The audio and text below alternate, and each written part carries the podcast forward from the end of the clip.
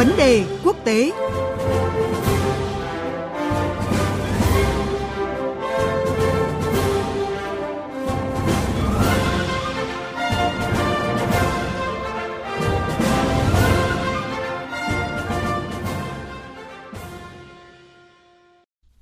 Thưa quý vị, thưa các bạn, bắt đầu từ tuần này, cuộc bầu cử tổng thống tại Pháp bước vào giai đoạn chính thức hướng tới vòng bỏ phiếu đầu tiên vào ngày 10 tháng 4 tới đây. Cuộc đua đang nóng dần lên với các cuộc vận động tranh cử của các ứng cử viên hàng đầu. Đáng chú ý, trong số những nhân vật ở chặng nước rút cuối cùng thì Tổng thống sắp mãn nhiệm Macron hiện đang được đánh giá là chiếm ưu thế hàng đầu.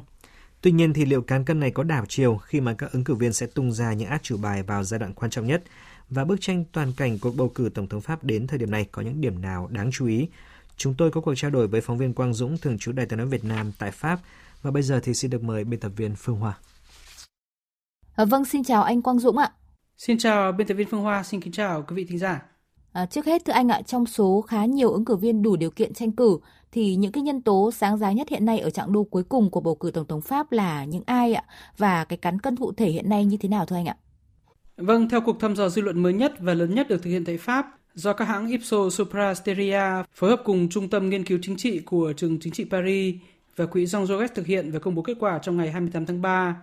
thì hiện tại đương kim Tổng thống Pháp ông Emmanuel Macron đang dẫn đầu trong cuộc đua vào vị trí người đứng đầu nước Pháp với tỷ lệ ủng hộ nhận được trong vòng 1 của bầu cử ngày 10 tháng 4 dự kiến là 28%. Đứng thứ hai là bà Marine Le Pen, lãnh đạo Đảng cực hữu Tập hợp Quốc gia với 17,5%. Đứng thứ ba là ứng cử viên cực tả ông Jean-Luc Mélenchon của Đảng nước Pháp bất khuất với 14%. Đây là ba ứng cử viên sáng giá nhất hiện nay và cũng là ba ứng cử viên có nhiều kinh nghiệm nhất trong cuộc bầu cử Tổng thống Pháp. Xếp sau ba ứng cử viên này là ông Éric Zemmour, một gương mặt cực hữu gây nhiều tranh cãi với số phiếu dự kiến nhận được tại vòng 1 là 11,5%. Đây là một chi tiết đáng chú ý bởi cho đến cuối năm 2021 thì ông Éric Zemmour vẫn được đánh giá là một ẩn số của cuộc bầu cử Tổng thống Pháp năm nay, khi trong một thời gian tương đối dài thì luôn so kè với bà Marine Le Pen ở vị trí thứ hai. Xếp sau ông Éric Zemmour là bà Valérie Pécresse, ứng cử viên của Đảng cánh hữu truyền thống những người Cộng hòa, vốn là một trong hai chính đảng truyền thống lớn nhất tại Pháp, với dự kiến nhận được khoảng 10% phiếu bầu ở vòng 1. Đây là một sự thất vọng lớn đối với cá nhân bà Valérie Pécresse và Đảng những người Cộng hòa,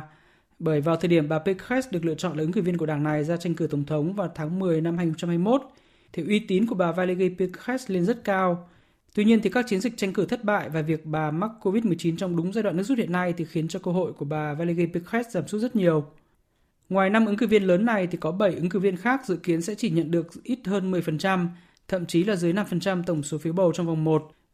Vâng thưa anh ạ, nhiều ý kiến hiện nay cho rằng là Tổng thống sắp mãn nhiệm Macron đang có nhiều lợi thế hơn cả, nhưng mà vẫn có rủi ro nếu mà tỷ lệ cử tri đi bầu thấp do nhiều người tin chắc ông Macron giành chiến thắng có thể sẽ không đi bỏ phiếu ạ.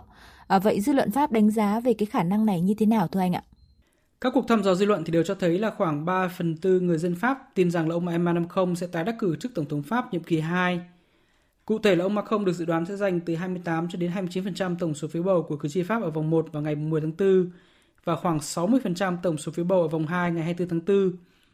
Mặc dù trong những ngày gần đây thì tỷ lệ ủng hộ ông Macron có sút giảm nhẹ, nhưng hầu như tất cả giới phân tích đều cho rằng là cuộc bầu cử Tổng thống Pháp năm nay thì gần như đã phân định trước kết quả, và phải có một biến cố ghê gớm xảy ra trong những ngày tới thì mới có thể khiến ông Macron thất cử. Chính vì thế nên có một lượng cử tri Pháp nhất định thì cho rằng là việc đi bỏ phiếu vào các ngày 10 tháng 4 và 24 tháng 4 tới là không cần thiết. Đây chính là chi tiết có thể khiến cơ hội chiến thắng của ông Macron bị ảnh hưởng. Tuy nhiên thì lợi thế của ông Macron hiện nay so với các đối thủ là quá lớn. Ngoài ra thì dù số lượng cử tri vắng mặt có thể cao đến mức 30%, nhưng trong số những cử tri đã xác định sẽ đi bỏ phiếu thì đa số, tức là khoảng 77%, lại là những người đã có quyết định về việc sẽ bỏ phiếu cho ai. Và trong số này thì lượng cử tri tuyên bố bỏ phiếu cho ông Macron vẫn là cao nhất. Vì thế, từ nay cho đến khi diễn ra cuộc bỏ phiếu vòng 1 thì có thể là tỷ lệ ủng hộ ông Macron sẽ tiếp tục sụt giảm nhẹ. Nhưng điều này thì cũng khó có thể tạo nên một thay đổi mang tính bước ngoặt. Vâng ạ, dù hiện nay ông Macron có lợi thế nhất định nhưng mà mỗi ứng cử viên đều có những cái điểm mạnh, điểm yếu riêng và không có gì là không thể xảy ra. Vậy theo anh, điều gì sẽ chi phối những cái suy nghĩ và hành động của cử tri Pháp vào thời điểm quyết định tới đây ạ? Trong số hơn 10 chủ đề mà cử tri Pháp quan tâm nhất trong cuộc bầu cử Tổng thống Pháp năm nay thì chủ đề nóng nhất đó là sức mua, tiếp đến là cuộc chiến tại Ukraine, sau đó thì mới đến các vấn đề khác như là việc làm, nhập cư, an ninh rồi vấn đề tội phạm. Do đó nên mặc dù cuộc chiến tại Ukraine là yếu tố quan trọng nhất đẩy uy tín của ông Emmanuel Macron trên cương vị là Tổng tư lệnh quân đội Pháp lên cao, nhưng vấn đề sức mua thì vẫn sẽ là một yếu tố vô cùng quan trọng tác động đến tâm lý cử tri Pháp vào thời điểm này. Hiện tại thì vì nhiều nguyên nhân, trong đó có cuộc chiến tại Ukraine hay là khủng hoảng chuỗi cung ứng toàn cầu, Giá cả nhiều mặt hàng tại Pháp, đặc biệt là giá nhiên liệu và thực phẩm thì đang tăng rất nhanh. Hiện nay thì giá xăng dầu tại Pháp đã tiệm cận các mức cao nhất trong lịch sử, khiến đời sống của người dân Pháp thêm khó khăn khi mà sức mua giảm sút. Ý thức được điều đó nên các đối thủ của ông Macron, đặc biệt là bà Marine Le Pen thì đã tập trung tranh cử rất mạnh về chủ đề này. Nhưng ông Emmanuel Macron thì lại gần như không thực hiện bất cứ một chiến dịch tranh cử nào. Đây có thể sẽ là yếu tố tiềm ẩn nguy cơ gây bất ngờ, bởi theo một các cuộc điều tra thành phần cử tri thì khoảng 70% số cử tri Pháp ủng hộ ông Macron là những người đang hài lòng với cuộc sống. Nói cách khác, đó là những người thuộc tầng lớp trung lưu trở lên tại Pháp, là những người có điều kiện tài chính và không bị tác động quá nhiều khi sức mua sụt giảm. Ngược lại thì khoảng 70% những người ủng hộ bà Marine Le Pen thì lại là những người thuộc tầng lớp bình dân và đang gặp khó khăn khi mà kinh tế trì trệ. Do đó nên nếu như giá nhiên liệu và thực phẩm tiếp tục tăng trong những ngày tới thì sự bất mãn của dân chúng bình dân tại Pháp sẽ tăng cao và có thể khiến sự ủng hộ đối với ông Macron sụt giảm. Ngoài ra thì có thêm một nguy cơ khác đối với ông Macron, đó là tâm lý chiến thắng quá sớm thì có thể sẽ phản tác dụng. Giới quan sát và truyền thông cho rằng trên thực tế thì ông Macron không hề vận động tranh cử mà chỉ đưa ra một số cam kết tiến hành những chương trình đang dang dở thay vì phải đưa ra các kế hoạch hoàn toàn mới. Vì thế nên sự xem nhẹ của ông Macron đối với cuộc bầu cử tổng thống Pháp năm nay thì có thể sẽ khiến nhiều cử tri Pháp không hài lòng.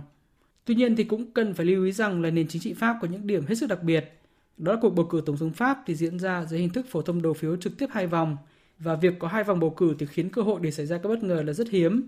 Đặc biệt là nếu như có một trong 2 ứng cử viên bước vào vòng 2 của bầu cử lại là một người đến từ đảng cực hữu.